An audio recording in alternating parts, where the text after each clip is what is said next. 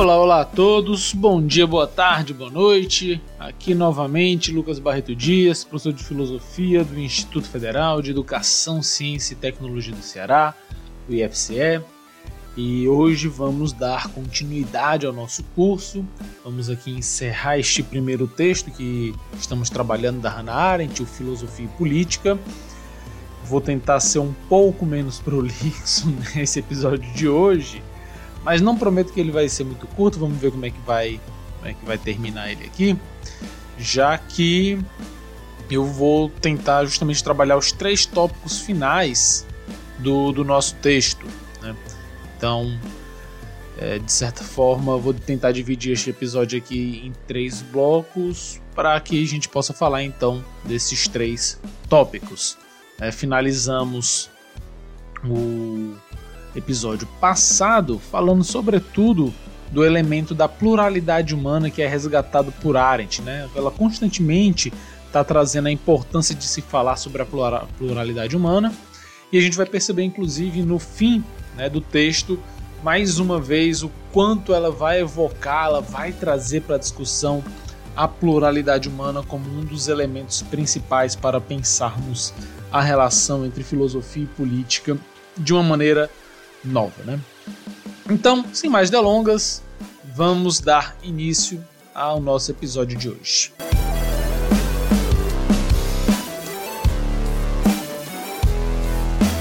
Bem, no tópico intitulado A Doxa Destruída, Arendt ela vai dizer que todo esse tema socrático ele acaba se vinculando de uma forma em que desponta né, um outro tipo de conflito com a polis.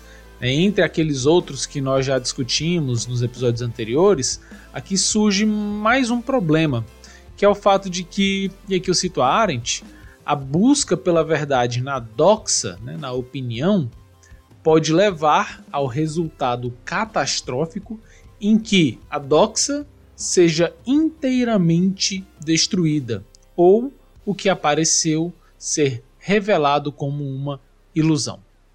Fim de citação. Bem, a Arendt ela aqui está falando sobre como muitas vezes, no final das contas, realizar esse tipo de busca pela doxa, tentar encontrar a verdade da doxa, pode muitas vezes levar ao fim de toda a verdade que nós já conhecemos até então, né, de nos colocar frente a, um, a uma situação em que nos vemos completamente ignorantes e sem nenhum tipo de critério ao qual possamos recorrer. Ela dá aqui um exemplo da literatura, que é o exemplo de Édipo. Né? Lembra que vocês do Édipo Rei, ou Rei Édipo, lá de Sófocles, né? E ela fala né, que ao descobrir a verdade, o Édipo ele perde a doxa em todos os sentidos que ela tem, ou seja, todas as opiniões que ele tinha até então, todo o esplendor que ele possuía, toda a sua fama, e no final das contas, tudo aquilo que ele tinha erguido até então desmorona, né? É, eu gosto de dizer aqui, lembrando aquela música da, da Maísa, né? Que é o Meu Mundo Caiu, né? Que no final das contas o mundo de Édipo caiu. Ele se viu completamente sem mundo, sem nenhum tipo de ponto de referência no final das contas. Então, o problema, vai dizer a Arendt, é que a verdade ela pode, no final das contas, destruir a doxa, ela pode destruir, inclusive, a própria realidade política dos cidadãos, né, tal como os ouvintes e interlocutores de Sócrates, eles normalmente eles não saíam com uma opinião mais verdadeira, mas com nenhuma opinião. Né? Todas as opiniões são destruídas, mas nenhuma verdade é oferecida em seu lugar. Então, esse é um dos grandes riscos, vai dizer Arendt, de toda essa discussão a respeito da busca pela verdade da doxa. Porque muitas vezes o que ocorre é nós nos vermos sem doxa nenhuma, sem nenhuma verdade. É muito comum, principalmente nos diálogos iniciais de Platão, em que, como diz a Arendt, né, Platão aqui está ainda em um ambiente mais socrático, ele tem um pensamento um pouco mais socrático do que acabará sendo no, na sequência, né? É normal a gente dar uma olhada nestes é, diálogos e perceber que eles terminam sem nenhum tipo de conclusão. Na verdade, a conclusão é justamente mostrar que nós não sabemos nada sobre aquilo que falamos. É, não nos é oferecido nenhum outro tipo de verdade, nenhum outro tipo de opinião, mas é nos oferecido justamente a perda de todas essas opiniões que nós tínhamos. Né?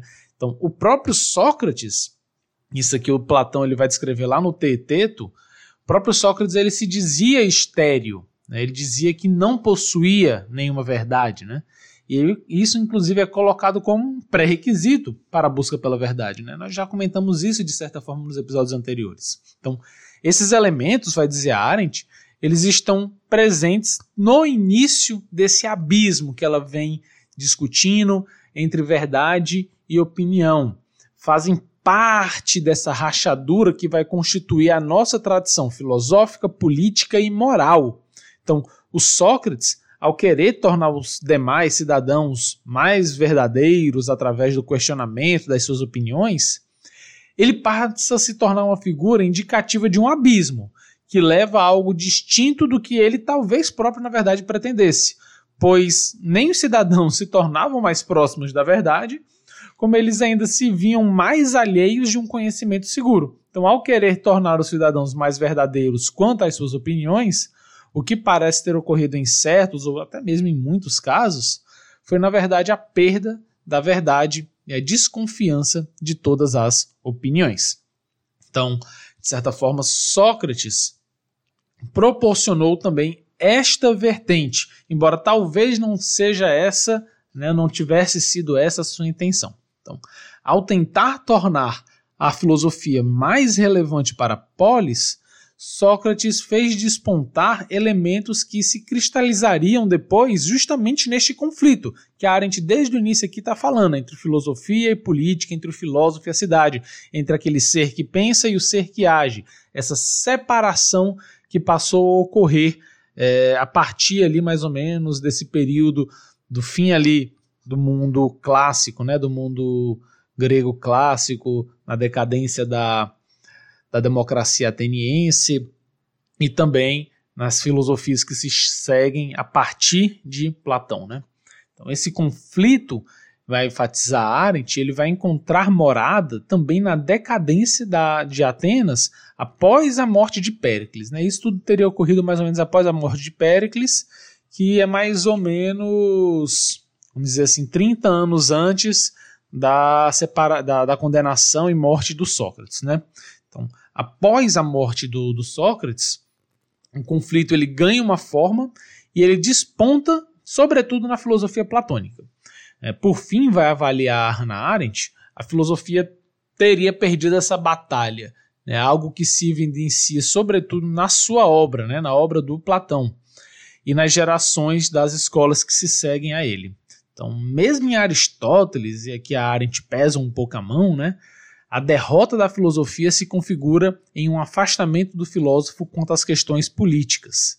É, isso aqui é óbvio que é uma afirmação até um tanto quanto que controversa, eu penso a respeito de Aristóteles, mas o, que, o principal aqui para a gente é entender que a Arendt ela quer pontuar que, bem, diferente de Sócrates, que obedeceu às mesmas, é, obedeceu às leis, né, ele aceitou, vamos dizer assim, o seu julgamento, apesar de tudo, Aristóteles ele preferiu fugir de Atenas né, e não permitir que os atenienses cometessem um segundo crime contra a filosofia. É, Conta-se a história de que é, Aristóteles teria saído de Atenas dizendo que não deixaria que a mesma cidade cometesse de novo né, o crime contra a filosofia. E a Arendt né, julga que isso mostra um quanto Aristóteles né, não aceita muito bem algumas decisões da cidade. Bem, eu acho que é um pouco injusto, quero só fazer um breve comentário, né? Eu acho um pouco injusto essa, essa avaliação com relação a isso do Aristóteles, porque, bem, a Arendt ela deixa de lado primeiro o fato de que Aristóteles não era cidadão ateniense, né? Sócrates era. e a situação do Aristóteles não era a mesma da de Sócrates, né? O Sócrates era um cidadão e ele não via a morte como um mal, né? Ele imaginava, inclusive, que a morte poderia ser oportunidade para se livrar dos empecilhos ao verdadeiro conhecimento, né? embora ele também não tivesse certeza de que isso ocorreria, né? mas ele via isso como uma possibilidade, tinha uma certa aposta né, nisso. Já o Aristóteles, além, né, como a gente já falou, não ser um cidadão, ele não compartilhava dessa possibilidade de um conhecimento mais verdadeiro, de um conhecimento das essências, né, vamos dizer assim, que talvez Sócrates compartilhasse. Além disso, né, nem mesmo por razões políticas fazia sentido Aristóteles se deixar né, ser julgado e ser condenado à morte, já que, bem, ele já conhecia os efeitos da morte de Sócrates para a justiça ateniense. Né? Sócrates se deixou julgar, se deixou é, seguiu a condenação, né? tomou ali o veneno da cicuta, morreu. E bem, isso não mudou em nada a justiça ateniense, isso não melhorou a cidade em nenhum aspecto. Então, para que, né, com que razão, com que propósitos Aristóteles se deixaria seguir né, os mesmos passos de Sócrates com relação a isso? É, ele não era cidadão, ele não tinha essa perspectiva socrática com relação à morte, e ele também não via nenhum tipo de função prática para a cidade, ou seja, em nenhum aspecto faria muito sentido né, ele se deixar condenar. Então, bem, nesse sentido, eu acho que a Arendt é um pouco injusta com ele. Mas, de toda forma, o que a Arendt está querendo dizer é que a filosofia que se segue principalmente ali, né, a partir de Platão, Aristóteles, ela vai ressaltar um afastamento do filósofo com relação às coisas da cidade, com relação às coisas da polis. É só a gente pensar, inclusive, nas filosofias estoicas, é, cínicas, no epicurismo, que são filosofias que não se envolvem com as questões políticas e que, em geral, inclusive, consideram que as questões sociais, que as questões da cidade, elas não passam de convenções sociais que nos levam a vícios, que nos trazem a possibilidade, na verdade, da infelicidade, né? nos afastam da felicidade no final das contas. Então, vai dizer a Arendt, eu a cito, a única coisa que os filósofos a partir de então queriam em relação à política era ser deixados sozinhos. A única coisa que eles demandavam do governo era pelo menos ali a proteção para a sua liberdade de pensamento. Fim de citação. Para Arendt, essa separação entre filosofia e política, ela não provém apenas de circunstâncias históricas. Na verdade, se fosse apenas essas questões históricas ali, Arendt acha que ela não teria se tornado tão paradigmática para o nosso pensamento, mais uma vez, filosófico, político, moral, e sobrevivida aí por mais de dois mil anos, né? Mais de 2.500 anos, se a gente for pensar, né? E, bem, ela acha que deve haver ainda alguma outra contradição ainda mais profunda entre filosofia e política. Aqui né, já indica a vocês que ela vai justamente pela via de uma crítica da separação que teria sido aprofundada por Platão. Né? E essa, essa, essa forma de aprofundar do Platão tem outras raízes, inclusive. Tá? E isso está né, tá na base do que a gente hoje chama de filosofia política.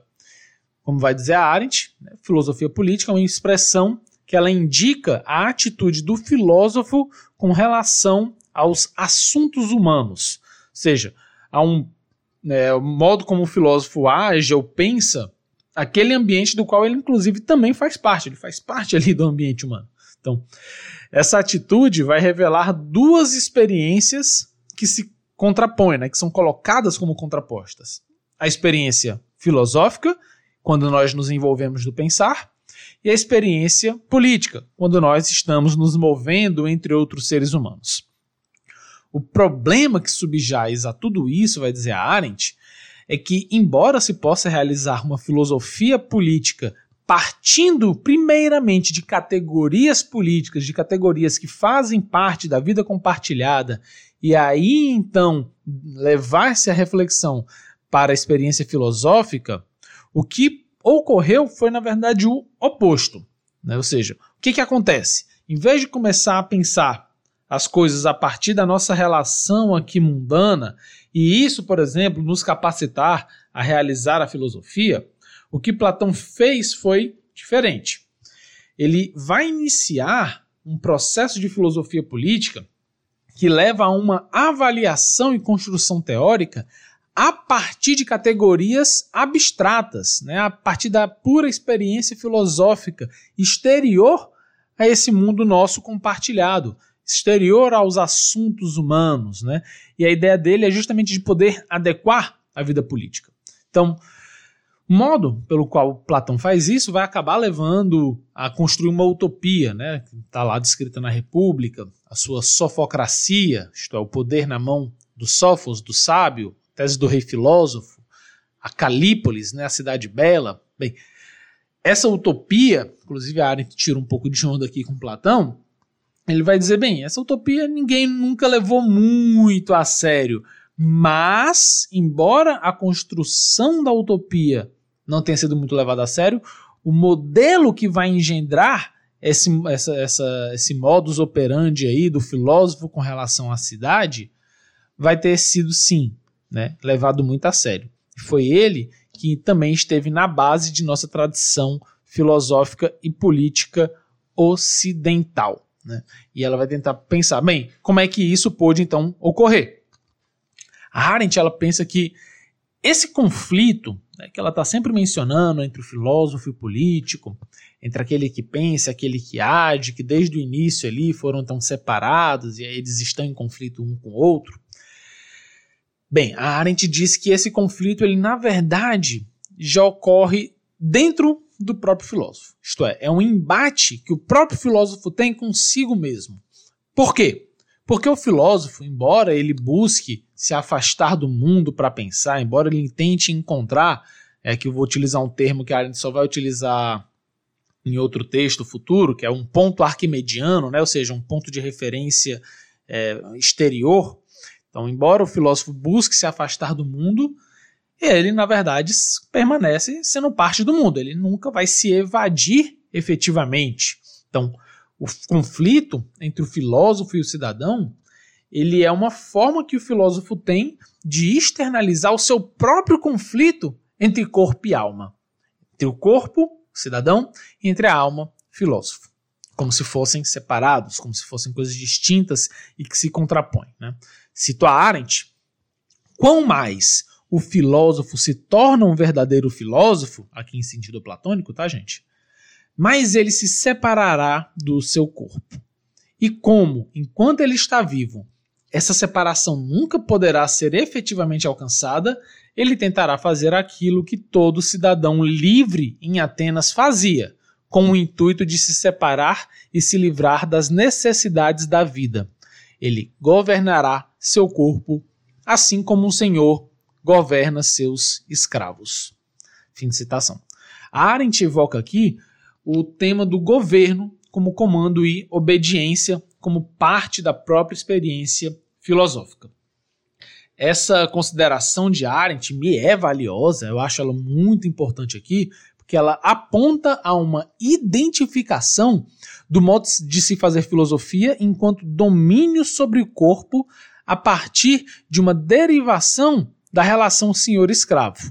Aqui, é, inclusive, tem um episódio que eu falo sobre Platão e o início da filosofia política, um dos primeiros episódios aqui do podcast. Se não me falha a memória, acho que é o episódio número 4, algo assim do tipo. Vocês vão ver como, na concepção platônica, é, tudo aqui está envolvido a um certo controle, né? O controle que eu tenho sobre, sobre os meus desejos, o controle que eu tenho sobre a minha é, raiva, né? sobre a minha ira, o controle que eu tenho sobre a minha capacidade racional e esse controle, esse domínio é que inclusive vai levar a uma noção de justiça. Né? Então, a Arendt ela vai perceber que isso está na base do modelo platônico de fazer filosofia e de, consequentemente, usar a filosofia com propósitos políticos, seja enquanto uma forma de governo, enquanto uma forma de comando. Então, cito mais uma vez a Arendt, se o filósofo chegar a comandar a cidade, ele não fará aos seus habitantes mais do que ele já não tenha feito ao seu próprio corpo.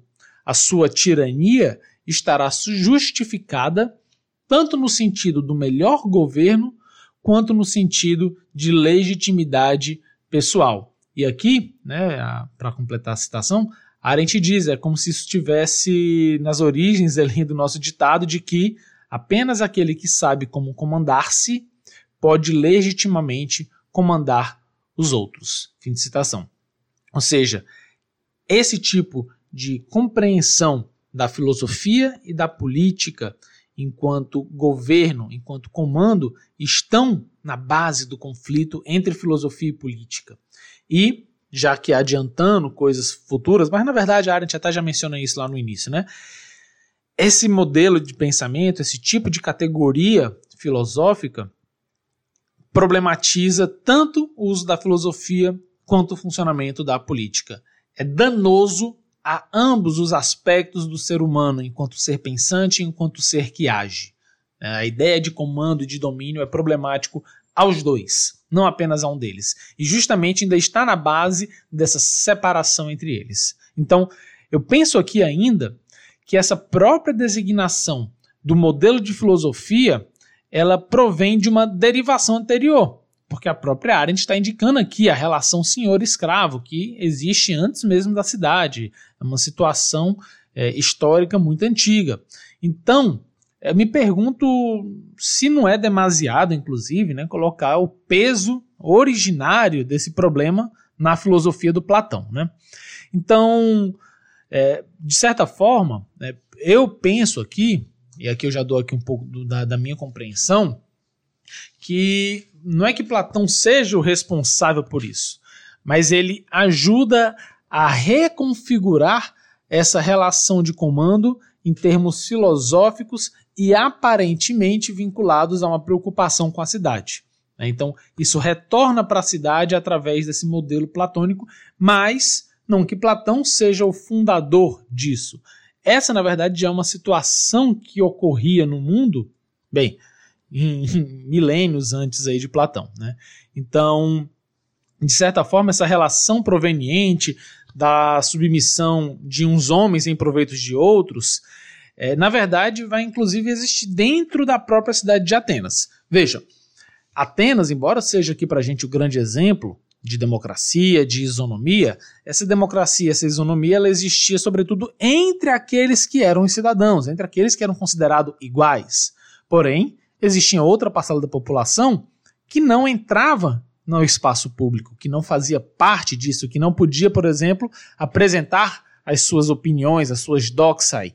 Então, o que, que ocorre? Ora, a própria estrutura grega antiga, por mais inovadora e original que ela seja, ela ainda mantém latente como uma das suas condições a semente de domínio sobre, de uns sobre os outros, já que se dominam escravos e a mulher também ainda é colocada como inferior. Então, o problema da filosofia política platônica, que está criticando o modelo da Atenas decadente, ele ainda respondeu na chave do domínio. Dessa vez, o domínio do filósofo sobre a cidade, a sofocracia, a ideocracia.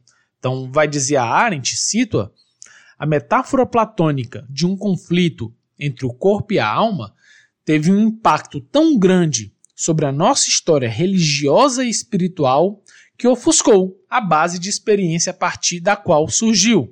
Mais ainda, vai continuar Arendt, né? A divisão platônica do homem em dois, isto é, um corpo e alma, né?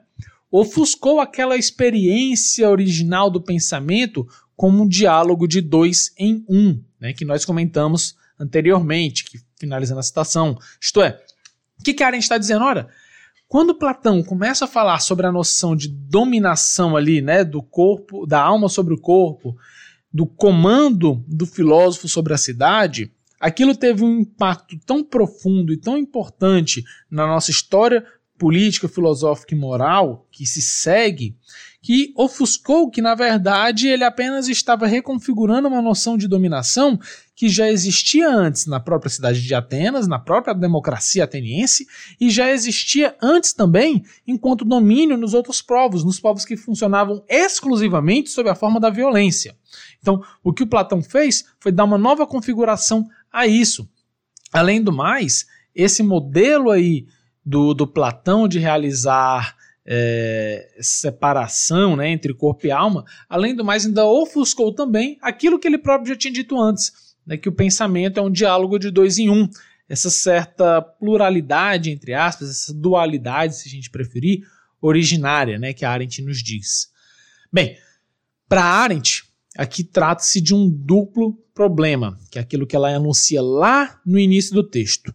A separação entre filosofia e política representa um problema para ambas, mas ainda, eu penso, ela esconde o elemento de violência que subjaz em ambas as experiências na nossa atualidade.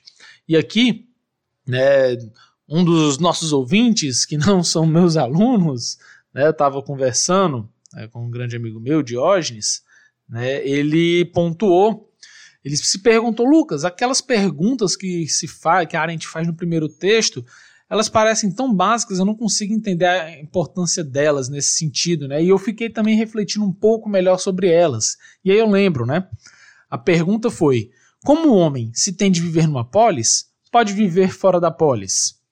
E a segunda pergunta é: como é possível viver sem pertencer a nenhuma comunidade politicamente organizada? Vale dizer, em condições de apolitismo, ou que hoje diríamos em condição de não cidadania. E, bem, quando o Diógenes ele me perguntou isso, ele pontuou: olha, sempre houve né, diversos grupos que viveram em situação de não cidadania. Sempre houveram e continuam havendo. Por que essa pergunta é tão importante? Ora, é justamente por isso, porque essa não foi uma situação singular. O problema é porque justamente né, a história de toda a, a, na verdade assim, toda a nossa história política, ela é formada, na verdade, por grupos de pessoas que constantemente viveram nessa situação. Então, como é que a gente conseguiu criar um modelo de política que manteve isso de, alguma, de certa forma? E a Arendt ela está tentando pensar uma chave, ela está tentando refletir no final das contas, faz parte aqui do itinerário de pensamento dela, é como é que a gente pode conseguir pensar um modo de política que não se vincule à noção de dominação. Né? Então, o problema é justamente isso. A gente sempre viveu nessa forma de dominação, de que existem vários e vários grupos vivendo nessa, na, na situação de apolitia, né, de não cidadania.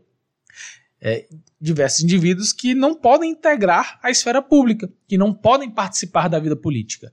E assim, esse aspecto de não cidadania, ele pode ser visto de modo forte tanto na situação, por exemplo, dos apátridas, dos párias e dos refugiados, por exemplo, a situação da Arendt na época, quanto ainda de uma, de uma outra forma que é muito facilmente capturada né, pela nossa sociedade, dos grupos que são formalmente identificados como cidadãos, mas que na prática são marginalizados e sofrem contínuos processos de violência.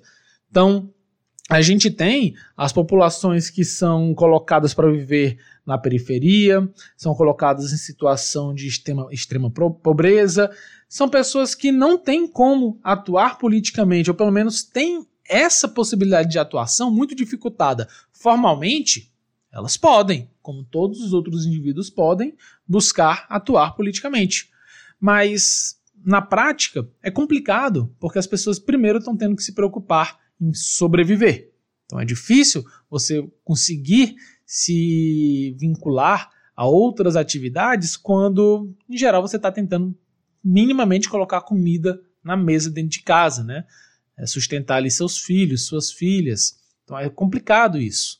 Então veja, justamente porque ainda existe hoje pessoas que são consideradas formalmente como cidadãos, mas que na prática não exercem a cidadania, é que essa pergunta da Arendt é importante. Como é que a gente pode viver num tipo de, de governo, né, num tipo de política que funciona enquanto governo, que funciona enquanto mera administração, que funciona, na verdade, enquanto dominação, enquanto controle, e que coloca pessoas que deveriam poder viver politicamente, são colocadas em uma situação de apolitia, de uma falsa, entre aspas, cidadania, de uma cidadania apenas formal. Né? Então, é, de um modo então vamos dizer assim mais fraco, né, de uma cidadania simplesmente cidadania simplesmente formal, existe aqui um eco né, de uma história de milênios, né, a situação de cidadãos que são incorporados à cidade pela via social e econômica né? mas que muitas vezes, inclusive, também se resignam à liberdade liberal. E aí a gente já tem, por exemplo, a classe média, que ok, ela já tem uma vida um pouco mais tranquila. Só que lhes é vendida simplesmente aquela liberdade liberal, que é a libertação, como vai dizer Arendt, que é uma liberdade que ela serve tão somente para cuidar dos nossos afazeres privados, buscar simplesmente nossos sonhos pessoais, e que no final das contas, para todos esses grupos, sejam aqueles mais marginalizados, sejam para essa vertente aí da, da classe média, a vida pública ela é constantemente dificultada e não parece muitas vezes interessante, né? justamente pelo nosso modo de organização política.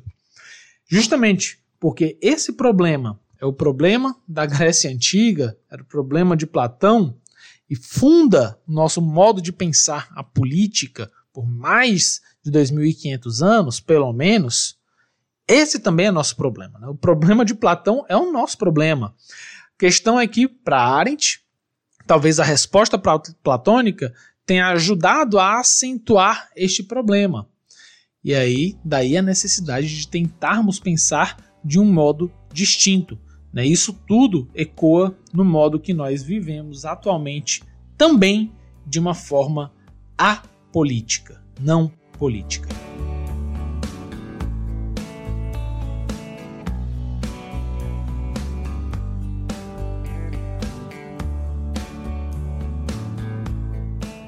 Para Arendt, a relação entre filosofia e política, segundo aqui, obviamente, a descrição platônica, ela diz respeito, sobretudo, a essa atitude do filósofo em direção à cidade.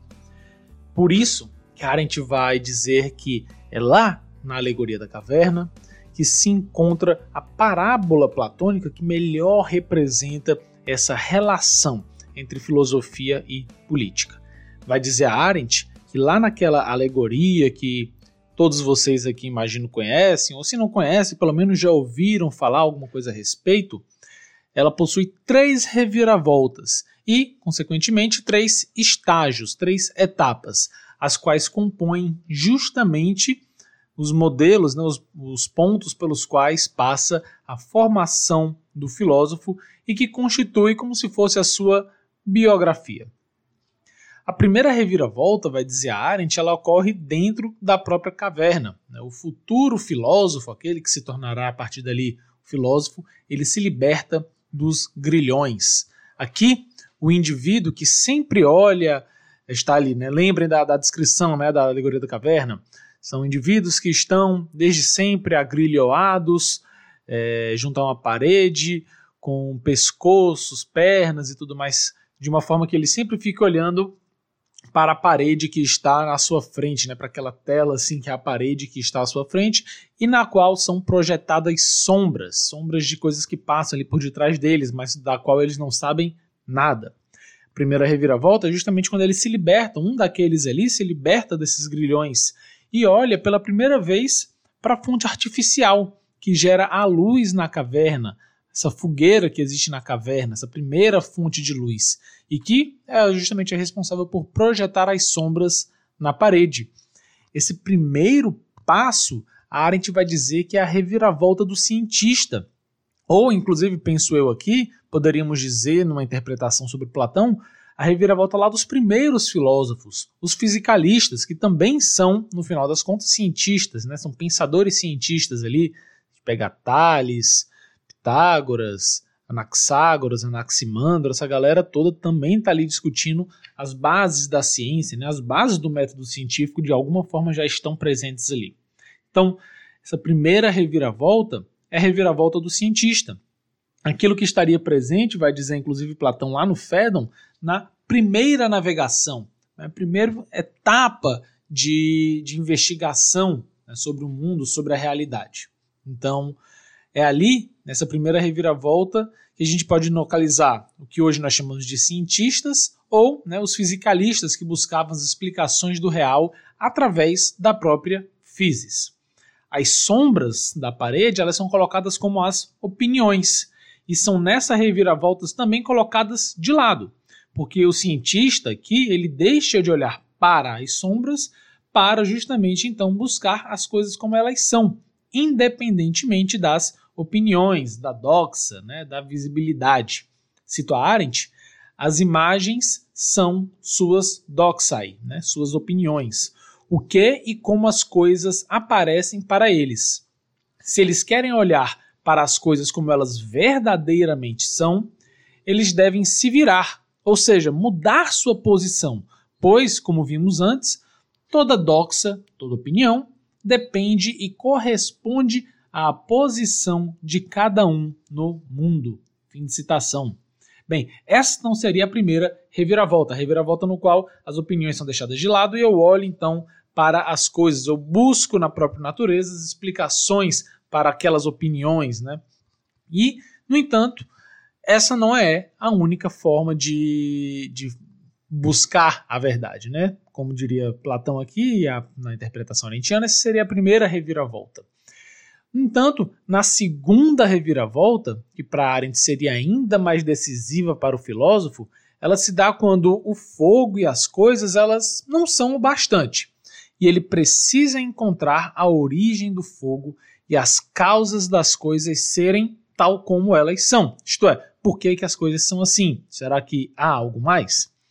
É esse ponto lá da história platônica que, ao sair da caverna, o filósofo pode contemplar as essências e o sol, no qual é visto como a ideia das ideias. É aquele que capacita o observador a ver e né, também é, é, capacita as ideias de brilharem. Né? O sol capacita com que o observador possa ver as coisas, assim como ele capacita que as coisas apareçam. Né? Ele ilumina também as coisas. Então, este momento é ao mesmo tempo, vai dizer a Arendt, o clímax na vida do filósofo e também onde se inicia a sua tragédia.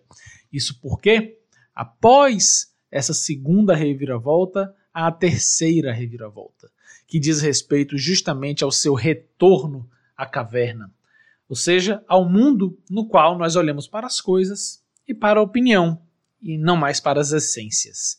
Então, enquanto um mortal, ele não pertence a esse espaço essencial, ele não pertence a essa esfera puramente de essências. Lembrem, esse é o conflito que Arendt estava descrevendo agora há pouco entre o corpo e a alma para o filósofo. Ele, embora queira se evadir do mundo muitas vezes, esse filósofo mais metafísico, mais abstrato, ele não deixa de ser parte do mundo. Ele precisa voltar ao mundo. Vai dizer Arendt, ele deve retornar à caverna, tal como sua casa terrena, embora na caverna ele não possa mais se sentir em casa. Fim de citação. Esse é o problema. Quando ele volta para a caverna, ele não se sente mais parte de lá. Ele não se sente mais adequado àquele espaço. Então, o curioso, vai perceber a Arendt, é que cada uma dessas reviravoltas ela é acompanhada por uma certa perda de sentido e de orientação. A primeira perda de sentido e orientação, vamos dizer assim, na primeira reviravolta lá, é quando os olhos, que são acostumados a olhar apenas para as sombras, eles são levados a uma pequena cegueira ao precisar olhar para o fogo. Eles nunca tiveram esse contato de uma luminosidade direta nos seus olhos. A segunda perda de sentido e orientação é quando uma cegueira ainda maior se segue ao, quando, é, ao sair da caverna e ele precisa se adequar à luz solar, que é absolutamente mais brilhante. Por fim, a terceira perda de orientação é quando os olhos, que agora estão acostumados a essa forte luz solar, eles precisam de novo encontrar o caminho na escuridão da caverna. E nós bem sabemos, quando nossos olhos estão acostumados à claridade, ao entrarmos em um ambiente escuro, nós inicialmente temos dificuldade de nós nos locomovermos, né? Então, a escuridão ela parece ainda maior. Né? A grande questão que a Arendt está apontando é que esse filósofo platônico ele não consegue mais se adaptar a essa escuridão. Seus olhos não conseguem mais se adaptar àquele mundo. Então, estas três perdas, né, vão correndo aí de orientação, eles levam à interpretação de Arendt sobre o modo de se fazer filosofia aí do Platão. Isto é, os filósofos nesse modelo platônico, se alienam a tal ponto dos assuntos humanos, tentando se adequar a esse conhecimento puro das ideias, que eles não conseguem mais se orientar no mundo. Eles perdem, assim, aquilo que a gente chama de senso comum, que é um sexto sentido, vamos dizer assim, que nós temos e que nos capacita a viver com os demais, aquele sentido comunitário, aquela capacidade que nós temos de nós é, entendermos uns aos outros. Ele perde este senso comum. Ao retornar à caverna, o que o filósofo diz não faz sentido aos seus companheiros de outrora. Ele perdeu a capacidade de se comunicar com esses seus antigos pares, pois o mundo que lhes é comum não é mais o mesmo. O seu senso, esse senso do filósofo platônico, não é mais comum aos dos demais. O seu pensamento, na verdade, contradiz o senso comum. E é por isso que o filósofo está em perigo. A Arendt ainda nos traz a seguinte observação: os habitantes da caverna eles são descritos como estáticos, acorrentados frente a uma superfície, sem a possibilidade de fazer nada ou se comunicar com outrem. Ora, curiosamente, eles não estão envolvidos em nenhuma atividade. Eles não se posicionam a uma estrutura de vida ativa nem utilitária. Eles são descritos aqui então como observadores, como indivíduos que contemplam aquilo que lhes é mostrado, aqui no caso, as sombras. Eles seriam, então, vai dizer a Arendt aqui nessa interpretação sobre Platão, potenciais filósofos, aqueles que estão envolvidos na observação. Então, justamente aquilo que lhes falta, tanto ao filósofo quanto aos potenciais filósofos, está no âmbito político, vinculado a dois termos que Arendt percebe faltar nesta alegoria platônica: a fala, né, a capacidade de discursar, e a praxis, a ação, nossa capacidade de agir. Né? O propósito da alegoria, pensa Arendt, é descobrir no domínio da filosofia os padrões adequados, tanto para uma cidade de habitantes da caverna, quanto para aqueles que, tal como os filósofos, passam sua vida a contemplar. Então, para Arendt, é assim que a política parece do ponto de vista do filósofo platônico. Os políticos não são estes que compartilham com os filósofos o dom da, da contemplação, mas os políticos são aqueles que se perdem em ações fúteis. São aqueles ainda que são vistos como potenciais, aqueles, perdão, é, aqueles que são vistos como potenciais filósofos são aqueles que, tal como o filósofo, né, ele também, aqueles também formam sua opinião a partir da observação. Ou seja, aqui a gente tem três con é, concepções diferentes dos homens, né? A gente tem o político que não está aparecendo na alegoria, são aqueles que se envolvem em falas fúteis, em ações sem sentido e que não entram aqui. Existem aqueles que se, né, se resignam a observar as sombras, mas né, aproveitam esse tipo de situação. E temos também os filósofos, que são aqueles que amam tanto observar, que se questionam também sobre aquilo que observam né, saem da caverna. Embora aí a gente também tenha o cientista, né, que é aqueles que ainda ficam ali dentro da caverna mesmo, né, não saem. Embora é, na alegoria platônica não existam outros né, que se configurem assim. E né, aqueles que saem também, que são os filósofos propriamente dito. Bem, com base então nessa interpretação de, de, de Arendt, né, que a Arendt faz de Platão, eu comento o seguinte, né, própria caverna, eu penso aqui, ela põe limites aos indivíduos. E esses limites são tais que a situação deles é descrita como uma adequação deles àquilo que lhes é mostrado. Então, parece-me que todas as posições que existem na alegoria, elas são complicadas. Vejam, esses indivíduos que estão lá, eles desde quando nasceram foram acorrentados. Então a gente se questiona né, o, que, o, que, o que os teria levado a ser acorrentados ali. Não foram eles próprios que se acorrentaram. Eles nada sabem fora da caverna. Então não são eles que buscam entrar lá. Eles foram postos ali.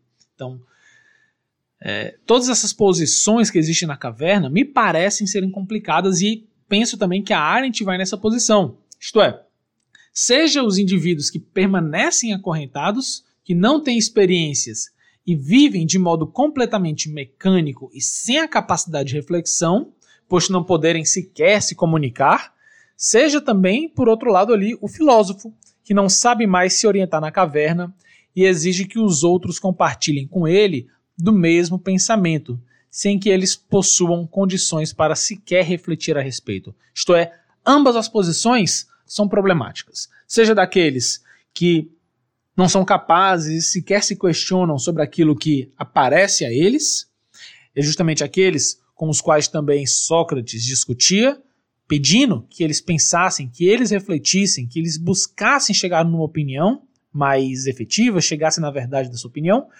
mas também é problemático do ponto de vista desse tipo de filósofo platônico aqui, que quer, na verdade, simplesmente dizer aos outros aquilo que é, como se fosse então uma verdade última, como se ele não pudesse colocar em discussão aquilo que ele pôde contemplar. Então, ambas as posições, elas são problemáticas. Ambas as situações são problemáticas. Seja a situação do filósofo que volta à caverna para dizer aos outros como as coisas são, seja aos outros que não, não, não são capazes de dialogar né, entre si, como a, a própria Arendt expõe aqui, quanto também eles não são capazes de refletir sobre aquilo que vem. Né? Então, ambas as situações são problemáticas. Em todos esses aspectos, a Arendt vai então trabalhar no tópico seguinte, né, que nós vamos discutir agora no próximo, próximo bloco, justamente aquilo que Platão não revela explicitamente na alegoria da caverna.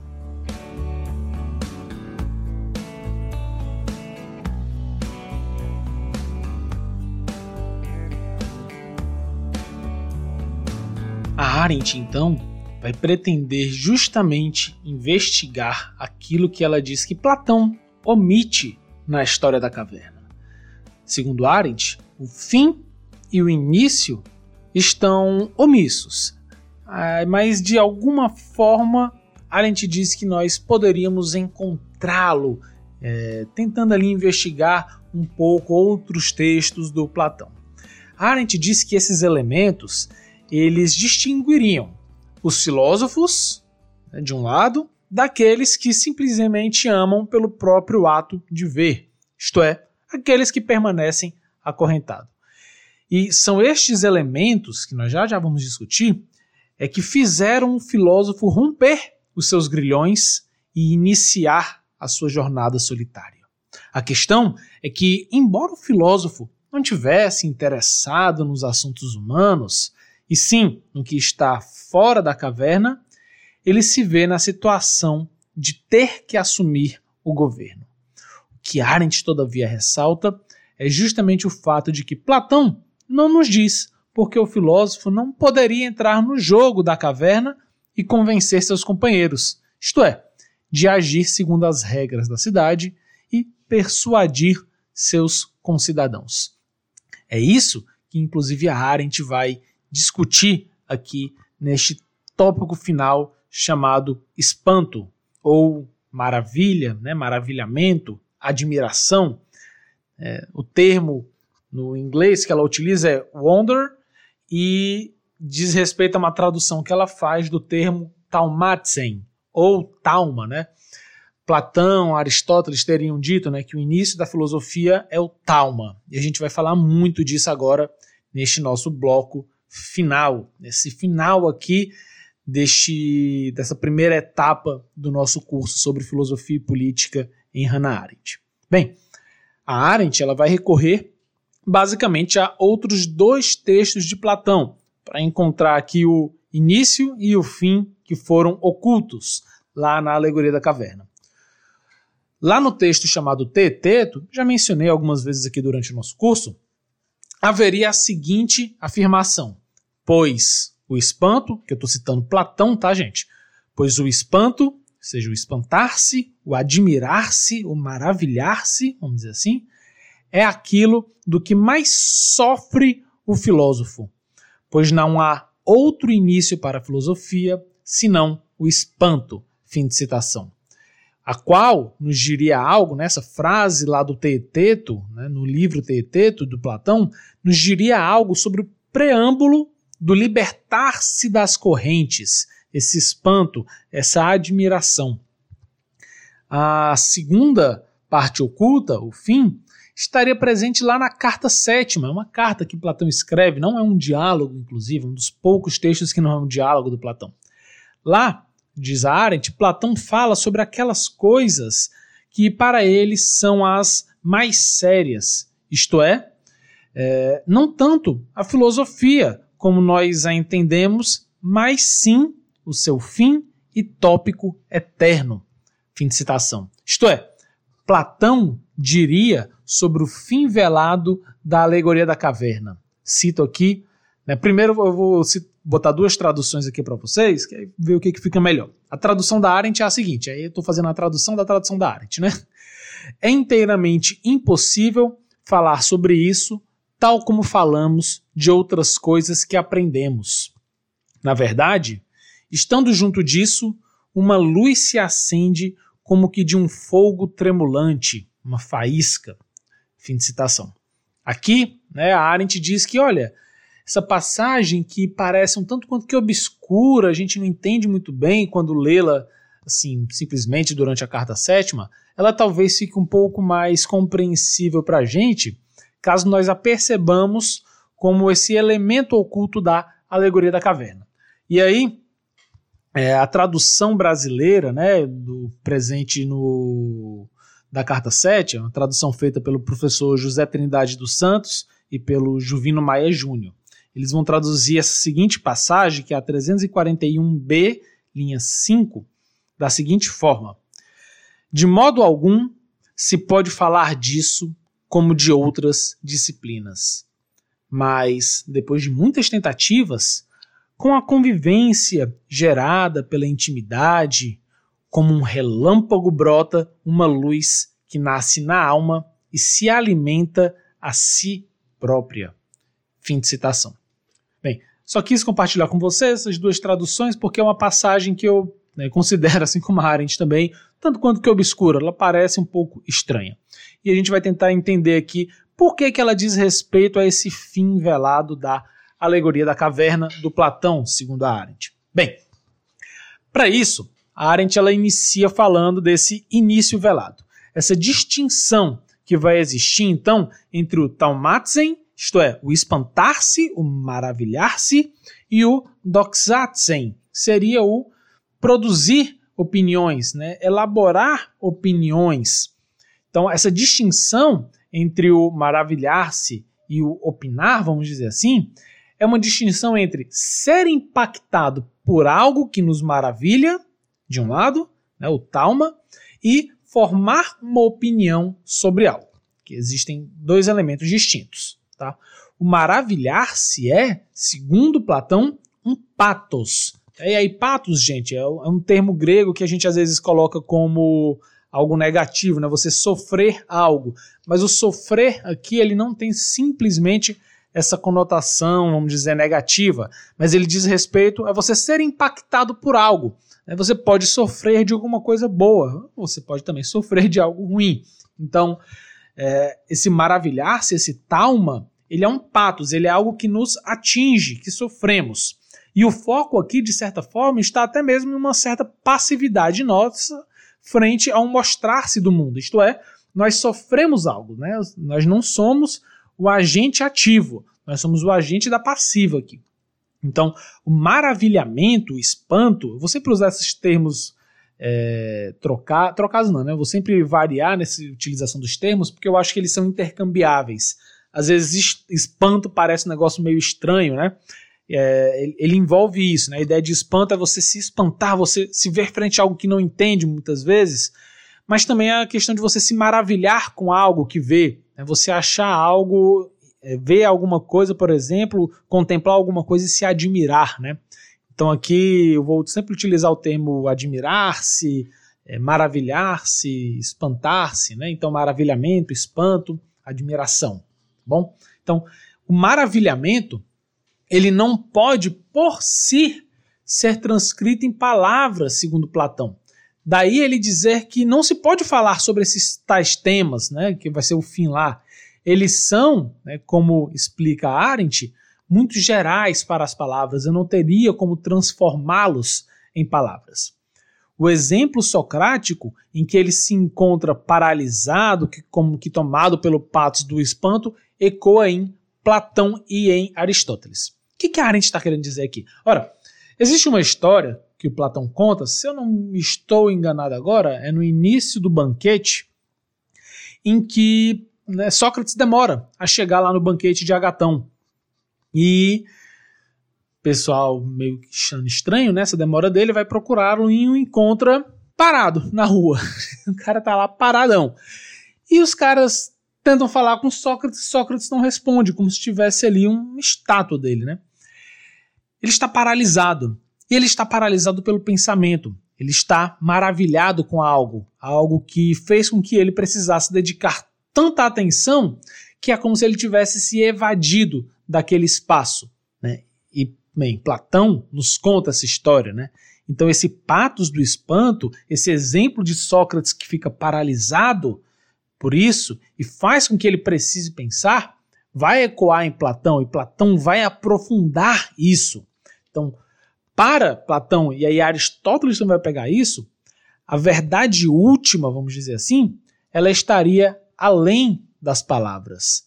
Então, cito Arendt, tal como Platão opunha doxa à verdade, né, ou seja, a opinião à verdade, Aristóteles vai opor a frônesis, que seria algo como saber político, é, ao nous, que seria o espírito filosófico saber mais, essa, essa mentalidade mais filosófica que pode chegar à contemplação da verdade, mas que não tem como transformá-la aí em palavras. Bem, a Arendt, para interpretar isso, ela faz uso de uma outra interpretação né, de um filósofo chamado Kierkegaard, que é muitas vezes com, é, estudado e explicado como o precursor do existencialismo. Né? Então, essa discussão à parte sobre se ele é ou não existencialista, eu deixo aqui de lado, mas Arendt conhece Kierkegaard e percebe que Kierkegaard consegue nos ajudar a entender isso. Segundo ela, né, Kierkegaard nos diria que essa experiência sem palavras, né, speechless, como a Arendt diz, desses filósofos, diz respeito a uma experiência de coisa nenhuma, de nada. Fim de citação. Ou e é que para soar mais próximo dos existencialistas, eu diria que é uma experiência do nada, do vazio que há no ser. O próprio Sartre, ele diz algo relativamente parecido lá no seu livro A Náusea, um livro belíssimo, recomendo sempre a leitura, né? Ele não é um livro de filosofia, mas é um livro filosófico, né? Como se fosse um diário de um personagem que se chama Roquentin, e aí ele se vê em determinado momento, frente à percepção do nada, né, do vazio que existe na, na da, da existência. Ele se vê frente ao nada.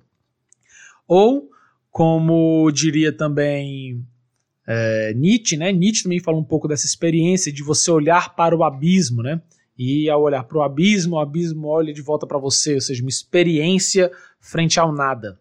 Bem, para Arendt, esta seria próprio fundamento que distingue, ou que passaria pelo menos a partir de então a distinguir, a filosofia das demais ciências. Isto é, aqui o, o Kierkegaard ele está falando dessa experiência sem palavra do filósofo como uma experiência com esse nada, com a coisa nenhuma, e Arendt está dizendo que isso que vai ser aprofundado de certa forma com Platão, só que visando agora as essências. É por isso que a filosofia, ao sair dessa paralisia ali do espanto, do maravilhamento, né, como né, falamos agora de Sócrates, ela se vê, no entanto, não cheia de certezas e afirmações. Mas ao contrário, ela se vê cheia de questionamentos e questionamentos tão genéricos, né, tão gerais, que eles não podem ser respondidos cientificamente de uma forma última. E aí a Arendt fala: olha, são questionamentos filosóficos tais como o que é o ser, quem é o homem, isto é, o que é né, também o homem, qual é o sentido da vida, o que é a morte. A gente poderia também colocar a pergunta sobre o que é a vida. todas essas perguntas, embora vez ou outra também a ciência se meta a discuti-las, porque envolve também questões científicas, eles não conseguem dar respostas que sejam últimas, respostas que sejam satisfatórias do ponto de vista mais absoluto, vamos dizer assim. São perguntas que sempre deixam algo em aberto. Então, o filósofo, ao se ver frente a esse espanto, ele não dá respostas, ele dá, sobretudo, questões. E é isso que expressa aquela famosa frase socrática de que só sei que nada sei. Isto é, expressa a falta de quaisquer conhecimento acerca das coisas últimas, de saberes demonstráveis acerca das questões mais gerais sobre aquilo que há, sobre aquilo que nos espanta, que nos maravilha. O interessante, vai pontuar Arendt, é que, vou citá-la aqui, no estado de maravilhamento, de espanto, esta afirmação socrática, o só sei que nada sei, ela na verdade ela perde a sua árida negatividade de não sei nada, pois o resultado deixado no espírito da pessoa que sofreu esse patos da admiração, ele só pode ser expresso agora como agora eu sei o que significa não saber. Agora eu sei que eu não sei. Isto é, fim de citação. Até então eu não sabia disso. Agora eu sei da minha ignorância sobre essas questões mais gerais. Não é sobre tudo. Existem questões básicas do dia a dia que, ok, a gente sabe. Então, não é isso que maravilha o Sócrates. Que o maravilha, o que coloca frente a esse espanto, é a sua percepção de que existem coisas sobre as quais ele não consegue chegar em uma resposta definitiva. Esse estado, penso eu, agora ele é tomado por uma abertura à nossa própria capacidade de interpretação. Como eu não sei, preciso pensar e encontrar algum sentido, algum significado. É assim que o Sócrates mostra para as pessoas que elas não sabem nada a respeito, a respeito daqueles temas que elas simplesmente usam no dia a dia de forma indiscriminada, como se soubessem de algo. É justamente porque nós podemos assumir a nossa incapacidade de conhecer certos assuntos que surge a nossa capacidade de interpretar. É ao tomarmos consciência dos limites da cognição e de nossa situação de ignorância que desponta nossa possibilidade de dar sentido às coisas e de significar aquilo que não é passível de ser conhecido. E aqui, gente, eu tô para aqueles que já acompanham alguns outros podcasts meus ou que gostam de Kant, é, sabem que isso é muito próprio da filosofia kantiana, a distinção entre pensar e conhecer, e é algo muito próprio também, em certo aspecto, da filosofia hermenêutica, né? E eu particularmente gosto de fazer uma leitura hermenêutica aqui da Hannah Arendt. Né? Eu gosto de pensar por essa via de que justamente pelo fato de que nós não podemos conhecer tudo, existem coisas que estão fora do alcance possível de conhecimento, que surge a nossa capacidade de dar sentido. E a política ela vai envolver sobretudo isso, a capacidade de dar sentido às nossas vidas que vivemos compartilhadas. Bem, de todo modo, o que a Arendt está evocando aqui traz ainda um outro elemento, gente. É o fato de que essa experiência real de não saber, revelar o que Arendt diz ser um dos aspectos mais básicos da condição humana na Terra, o qual está diretamente ligado com as perguntas últimas. Arendt vai dizer então que uma das condições dos seres humanos é um ser, é, é, eles serem, né, nós sermos, né, é, um ser, um ente que faz questões, ou seja, a question asked being, né, como ela vai dizer aqui em inglês, um ser né, que faz questões, né, que pergunta coisas, né? Essa nossa condição de ser seres questionadores diz respeito a uma experiência básica, ou seja, fazer perguntas, mas que ganha outros relevos na filosofia e na ciência. A ciência, por exemplo, vai dizer Arendt, faz perguntas respondíveis, ou pelo menos eles esperam poder responder é, em efetivo aquelas perguntas, chegar a um conhecimento daquilo. E ela, a ciência, diz Arendt, deve sua origem à filosofia. Mas, continua ela, né, continua Arendt, não apenas enquanto uma origem que se perdeu, né? Não é que a ciência teve origem na filosofia e se desgarrou completamente, né? E essa origem se perdeu. Mas não, na verdade, essa origem ela se mantém como condição da própria ciência, pois a capacidade de fazer perguntas sobre as quais não podemos responder está interligada com a nossa capacidade também de fazer perguntas que possamos responder. Isto é, é como se lá na alegoria da caverna, aqueles que, aquele que está preso e se espanta, percebe que é possível questionar, que se questiona sobre aquilo, ele se liberta. E ao fazer esse tipo de pergunta, ele pode simplesmente continuar fazendo perguntas dentro da própria caverna, ou ele pode fazer perguntas que façam que ele precise sair da caverna, vamos dizer assim. São duas formas de questionar. Nenhuma das duas está errada. São elementos diferentes, mas que estão interligados. Bem, sermos seres que se definem pela capacidade de fazer perguntas identifica o nosso estado constante, inclusive de ignorância, que nunca é em efetivo superado. Embora nós, obviamente, é, queiramos diminuí-lo, né, diminuir esse estado de ignorância, ao também fazer perguntas sobre as quais possamos chegar minimamente a algum resultado. Então, tornamos-nos menos ignorantes sobre as coisas do nosso dia a dia, do nosso cotidiano, mas sobre outras coisas que também fazem parte do nosso cotidiano, como a justiça, a beleza, o amor, as essências, por exemplo. Bem, sobre isso nós continuamos de alguma forma ignorantes. Penso eu que a forma de minimamente superar isso não é através do conhecimento, mas é através do sentido do significado. Bem, deixar de sermos capazes de questionar para Arendt, seria o fim tanto da filosofia quanto da ciência. A filosofia, nesse sentido, ela recai, vamos dizer assim, em um certo círculo vicioso, vai dizer Arendt, porque ela se inicia com o Taumatzen, isto é, com espanto, com maravilhamento, e termina em uma situação de mudez, sem palavras, que possamos descrever o próprio maravilhamento.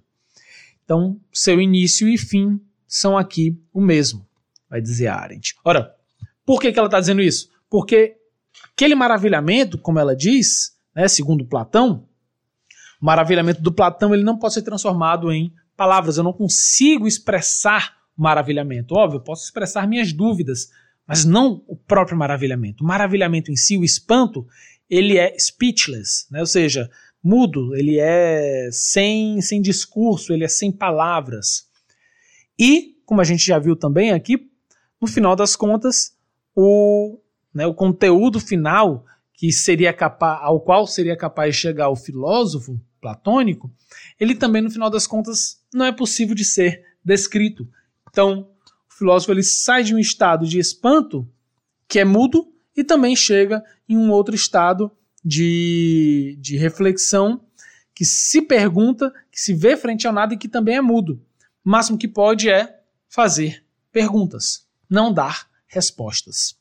Então, com base nisso, se poderia perguntar: então, aqueles que não filosofam são aqueles que não têm esse espanto? Porque, se sim, como é que poderiam então haver cientistas? Mais ainda, como é que se poderia até mesmo definir o ser humano como um ser que questiona? Veja, o que, que, que, que eu estou colocando aqui nessa questão? É uma questão que me parece ser pertinente que algumas pessoas façam, tá? A Arendt ela não questiona isso, mas é uma pergunta que se possa ser feita. Isto é, aqueles que não filosofam, eles não têm espanto? É isso? Será que aqueles que não estão realizando esta reflexão de sair, vamos dizer, da caverna, eles não filosofam? Porque se for assim, a Arendt diz que a filosofia estaria na origem da ciência, lá na alegoria do Platão, a ciência está na primeira etapa, né, dentro da caverna. Então não seria o contrário? É, parece que as coisas aqui estão invertidas. Poderia colocar essa questão. E bem, essa pergunta ela de fato é pertinente, mas o Platão ele mesmo já aponta para algo distinto disso, né, e que fugiria de tal problema. Na verdade, o que distingue os filósofos da multidão não é o fato da multidão né, não ter o patos do espanto. Na verdade, isso é algo comum. Essa capacidade de nós nos maravilharmos. Isso é comum. aqueles outros da caverna também estão maravilhados, vamos dizer assim, com as é, imagens, com as sombras na parede. Na verdade, não é que a maioria não saiba e desconheça o espanto, mas antes, eles se recusam a experimentá-lo continuamente ou de seguir a sua os, os problemas que eles nos colocam. É aí que, para Platão, por exemplo, nessa recusa, é, eles né, se expressam por meio simplesmente da formulação de opiniões. Isto é, na cidade, o espanto ele rapidamente se transforma nas pessoas poderem expressar opiniões. Opiniões que, para Sócrates, eram mal formuladas, porque não eram refletidas. Então, cito Arendt, na formação de opiniões sobre assuntos sobre os quais os homens não podem ter opiniões, né? ou seja, esses, esses indivíduos que têm o espanto, mas que não aprofundam o espanto, eles passam logo para o doxatzen.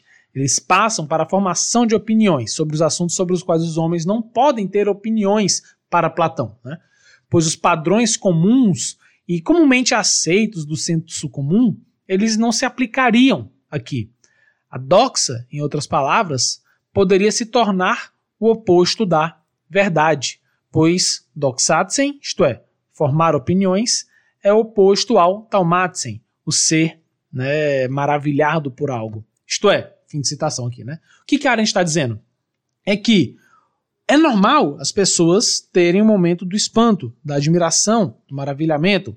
O problema é que normalmente elas negam esse momento para formar logo as opiniões, ou melhor, tentam superar logo esse momento para a formulação de opiniões. E por isso que, para ela, né, para Arendt aqui na, na interpretação do Platão, né, ou seja, para Platão no final das contas, é por isso que para Platão a opinião ela é contrária à filosofia aqui, porque ela tenta dizer algo sobre aquilo sobre o qual não se poderia dizer, sobre as opiniões. Não se poderiam dar respostas se poderiam simplesmente fazer perguntas.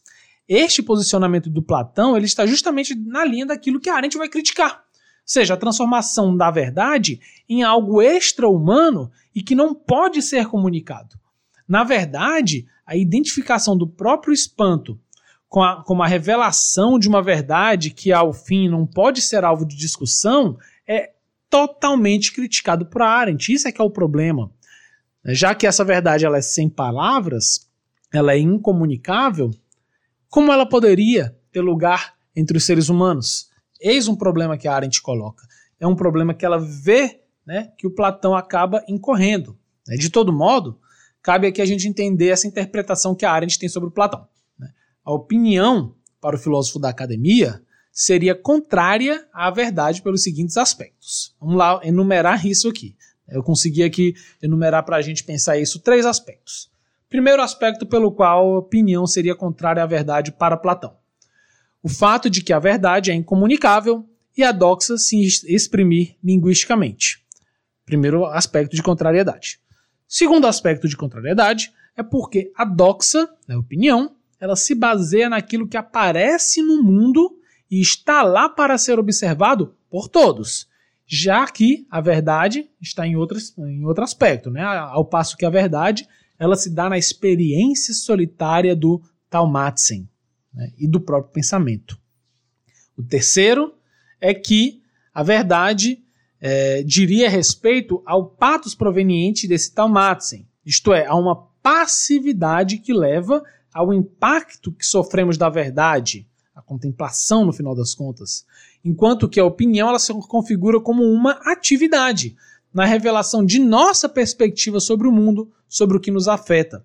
Uma resposta a uma passividade anterior que não poderia ocorrer caso revelássemos uma verdade, posto novamente ela se posicionar fora da linguagem. Isto é, primeiro aspecto é porque a verdade é incomunicável e a doxa se exprime linguisticamente.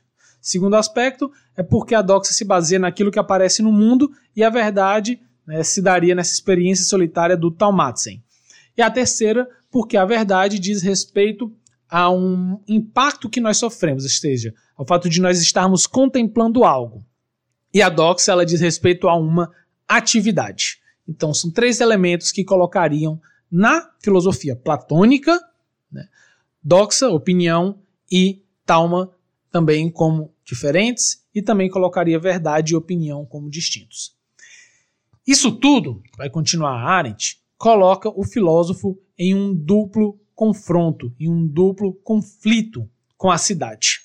Ele perde tanto aquilo que o une aos outros, quanto aquilo também que o diferencia daqueles que compartilham a cidade com ele.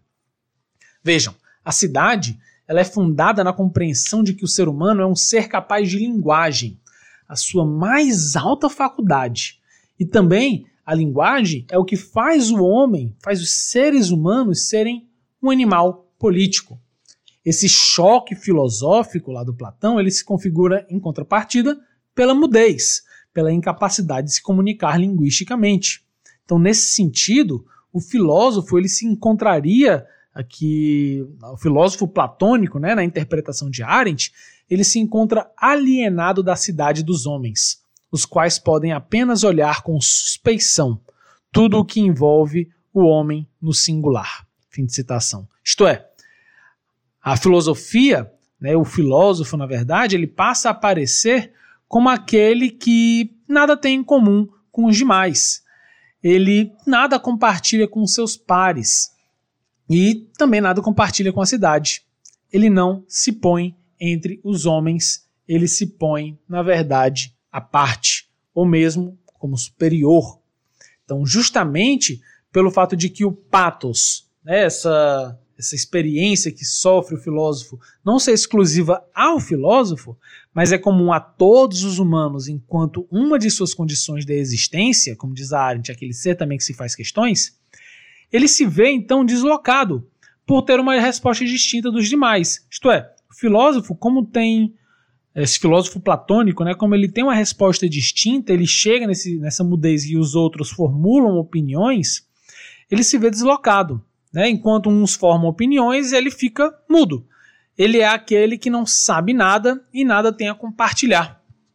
Falta ao filósofo platônico a capacidade de pôr seu ponto de vista para ser debatido quanto à sua verdade ou inverdade. É o aspecto que seria decidido então pelo senso comum, no sentido que nos une, aproxima os indivíduos, faz com que eles tenham algo em comum e dividam um mundo também que lhes é comum. Ou seja, o sentido, o significado, gente. Falta aqui o filósofo a capacidade de colocar esses seus pontos para serem vistos pelo povo, para que o povo também possa discutir sobre aquilo e encontrar também um sentido para aquilo, e não simplesmente aceitar o sentido enquanto uma verdade colocada pelo filósofo a estilo platônico. Então, o problema é que essa imagem do filósofo platônico que a Arendt está construindo, ela não é apenas é incapaz de comunicar algo, caso é, não apenas é incapaz de comunicar algo, quanto também, caso tente comunicar, passa a falar em termos sem sentidos aos demais. A sua linguagem, ao tentar expressar aquilo que ele próprio disse é inexprimível, fala em termos que não é capaz de encontrar sentido na compreensão dos outros cidadãos. Então, o problema aqui para Arendt está não no espanto e nem na ignorância socrática. Esses não são os problemas. O problema vai estar na generalização que o Platão faz e que, de certa medida, também o Aristóteles teria feito. Né? Eu sempre sou um pouco. É sempre problemático botar o Aristóteles aqui na jogada de tá, da mesma forma do Platão. Mas enfim, né, a Arendt está seguindo aqui essa linha. A posição de Sócrates proveniente de uma relação ainda intacta entre filosofia e política, teria se perdido. O diálogo lá do dois em um, realizado em solitude, é uma parte integral, cito Arendt, de ser e estar com os outros. E nessa solitude, o filósofo também não pode deixar de formar opiniões.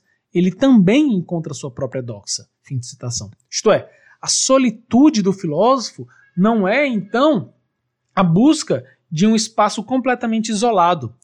Ele mimetiza, né, ele simboliza ali uma pluralidade, mas ele também precisa formar opiniões que serão colocadas para serem discutidas em público.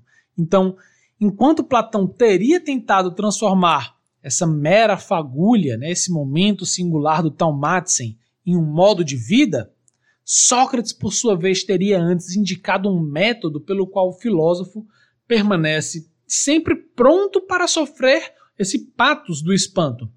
E, portanto, evita o dogmatismo daqueles que suportam meras opiniões. Fim de citação. Ora, esse posicionamento socrático, pessoal, no fim das contas, ele vai revelar para a gente uma posição distinta não apenas do Platão, né, e a, e a aversão que o Platão tem ao modelo político da cidade, mas ele também reflete uma posição que se distingue daquela da cidade que tem aversão à filosofia. Ou seja, o Sócrates e o Platão eles vão enfrentar ambos o descrédito da cidade.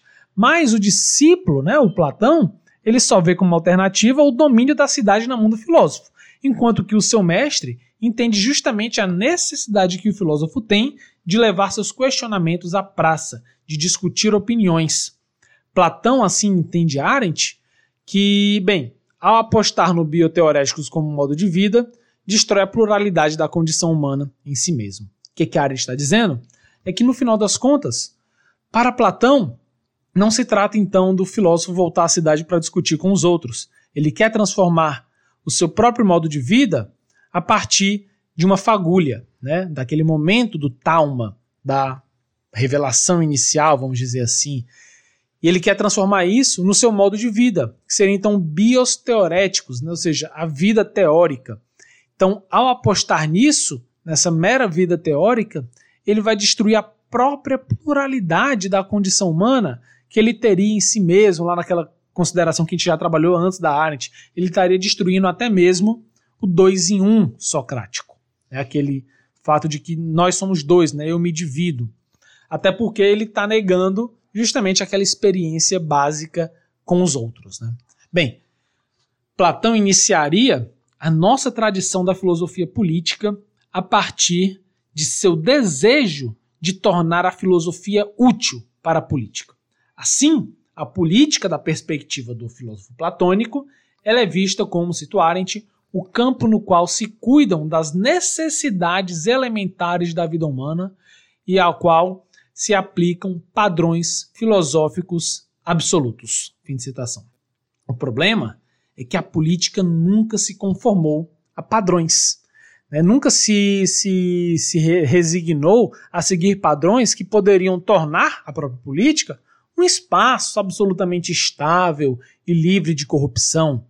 Justamente por conta disso, né, o fato de que a política nunca se conformou a essa estabilidade absoluta que Platão queria, ela passou a ser vista como um espaço antiético, não só pelos filósofos, mas também por muitos outros.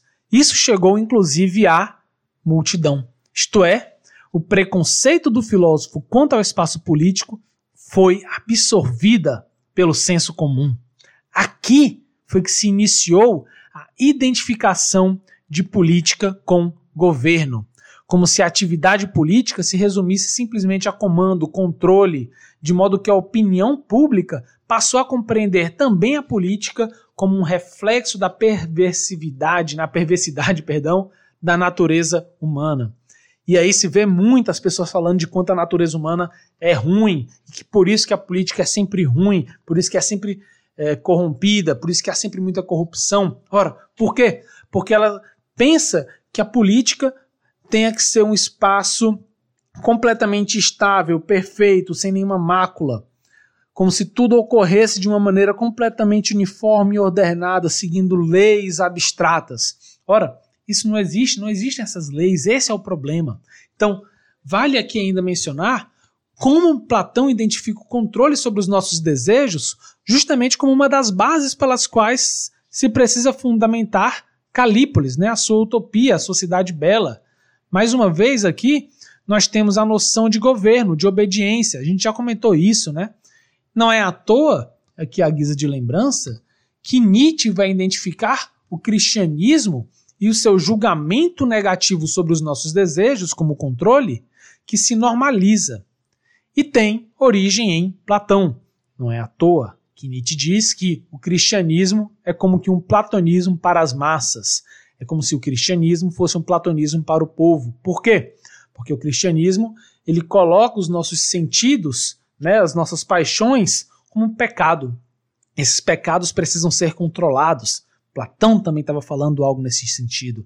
É preciso controlar os nossos impulsos, os nossos desejos. Só assim a gente vai alcançar um ambiente puro. Ora, isso tudo está na base de todo o nosso modelo de compreensão de política enquanto governo, enquanto controle, enquanto comando, enquanto dominação. É isso que faz com que toda a nossa história de pensamento filosófico, político, moral e ético se vincular a controle, a domínio, e não a liberdade, a discussão, a troca de opiniões, a encontrar elementos básicos pelos quais nós podemos nos orientar e, em outros pontos, encontrar elementos que façam sentido para a vida humana compartilhada. Platão, vai dizer Arendt, teria então deformado a sua própria filosofia para propósitos políticos, o que teria por isso feito com que a filosofia continuasse a prover padrões e regras, réguas e medidas com as quais a mente humana poderia ao menos tentar compreender o que ocorre no domínio dos assuntos humanos. Ora, vai dizer Arendt, esses padrões, desde Maquiavel, se mostram desgastados. Maquiavel já não acredita neles. E Hobbes, um dos filósofos que diz que a natureza humana é perversa, ainda assim, justamente também por isso, ele tentou realizar um outro tipo de filosofia política. Uma filosofia política que não parte dessas abstrações, mas que ela parte do senso comum. Ela parte daquilo que o senso comum entende como correto. Marx seria para Arendt o último autor dessa tradição. Seria o último filósofo político do Ocidente, né, pensando aqui a filosofia política desse modelo platônico, né? Que embora ele tenha se mantido em um modelo similar ao de Platão, ele finalmente, diz Arendt, tentou virar essa tradição de cabeça para baixo em suas categorias fundamentais e hierarquias de valores. Fim de citação. Isto é, Marx teria sido então aquele autor que, embora ainda tenha tentado organizar a vida humana de uma maneira, enfim, que possivelmente seria definitiva, ele então ainda está no modelo platônico de querer organização, né, de, de, de governo. Mas na medida em que ele parte das condições materiais, ele inverte completamente e ajuda a por fim, pensa Arendt, né, isso aí obviamente é muito discutível, mas colocaria então um fim, né, mostraria justamente as bases pelas quais é necessário pensar, embora não seguindo mais esse modelo de uma organização plena. Bem, caminhando-nos aqui para o fim, Arendt vai lembrar de uma passagem de Tocqueville, né, um autor francês, ali também do século XIX. Tocqueville diz que o passado não mais lança a sua luz sobre o futuro, né, sobre o nosso futuro, inclusive. E no final das contas, a nossa situação é como andarilhos numa escuridão. Veja só, né? Como o filósofo platônico que volta para a caverna. Né? Bem, na verdade, na interpretação arentiana, nós nos encontramos em uma situação na qual as categorias filosóficas do passado elas não são mais suficientes para a nossa compreensão do nosso próprio tempo. Na verdade, diz Arendt, nós vivemos hoje em um mundo no qual nem mesmo o senso comum faz mais algum sentido. Fim de citação.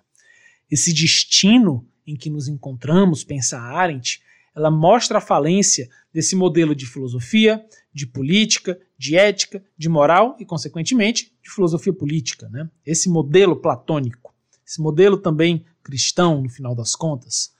Daí que a conclusão de seu texto é um apelo para pensarmos em uma nova filosofia política que também possa nos proporcionar uma nova ciência da política, já que lembrem, filosofia e a ciência elas possuem essa relação.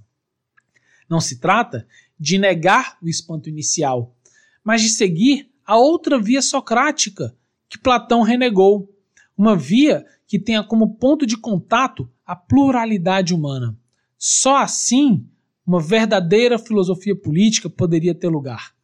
Nas palavras da própria Arendt, se os filósofos chegarem um dia a uma verdadeira filosofia política, eles teriam que fazer a pluralidade do homem, do homem o objeto de seu Talmatzen.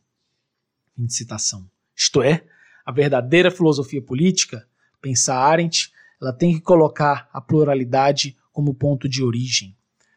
Não é à toa que em um de seus cadernos ela coloca a pergunta: por que que existe a pluralidade humana e não apenas um homem? Uma pergunta pode parecer até um tanto quanto que sem sentido, mas é porque a Arendt está brincando aqui também com algumas perguntas filosóficas clássicas. Ela está se perguntando o que, que faz com que haja a pluralidade humana? Por que há a pluralidade humana? Ora, se perguntar pela pluralidade humana é colocar como ponto de inflexão, como ponto de partida básico, justamente a nossa forma de vida. Colocar como questão fundamental o fato de que não somos iguais, somos diferentes, mas que, apesar disso, compartilhamos um mundo em comum. Então, toda filosofia política para Arendt, ou pelo menos toda a filosofia política da própria Arendt, quer dizer, né, para ser mais preciso, toda a filosofia política arendtiana vai ser uma filosofia política que tente então regressar a esse ponto socrático que de certa forma foi perdido, esse ponto em que se coloca a pluralidade como ponto de origem para toda discussão sobre a própria filosofia e a própria política. A filosofia precisa partir do espanto da pluralidade e a política também precisa partir disso. Do contrário, a gente vai repetir os mesmos erros de toda a tradição da nossa humanidade, vamos repetir simplesmente modo de fazer político enquanto um modo de dominação. Se pretendemos chegar a uma política não enquanto dominação, precisamos colocar a pluralidade humana como elemento básico pelo qual pensamos e pelo qual agimos, de modo que pensar e agir possam caminhar juntos e não serem colocados como aspectos distintos e separados. Não em reduzir o mero pensamento à utilidade.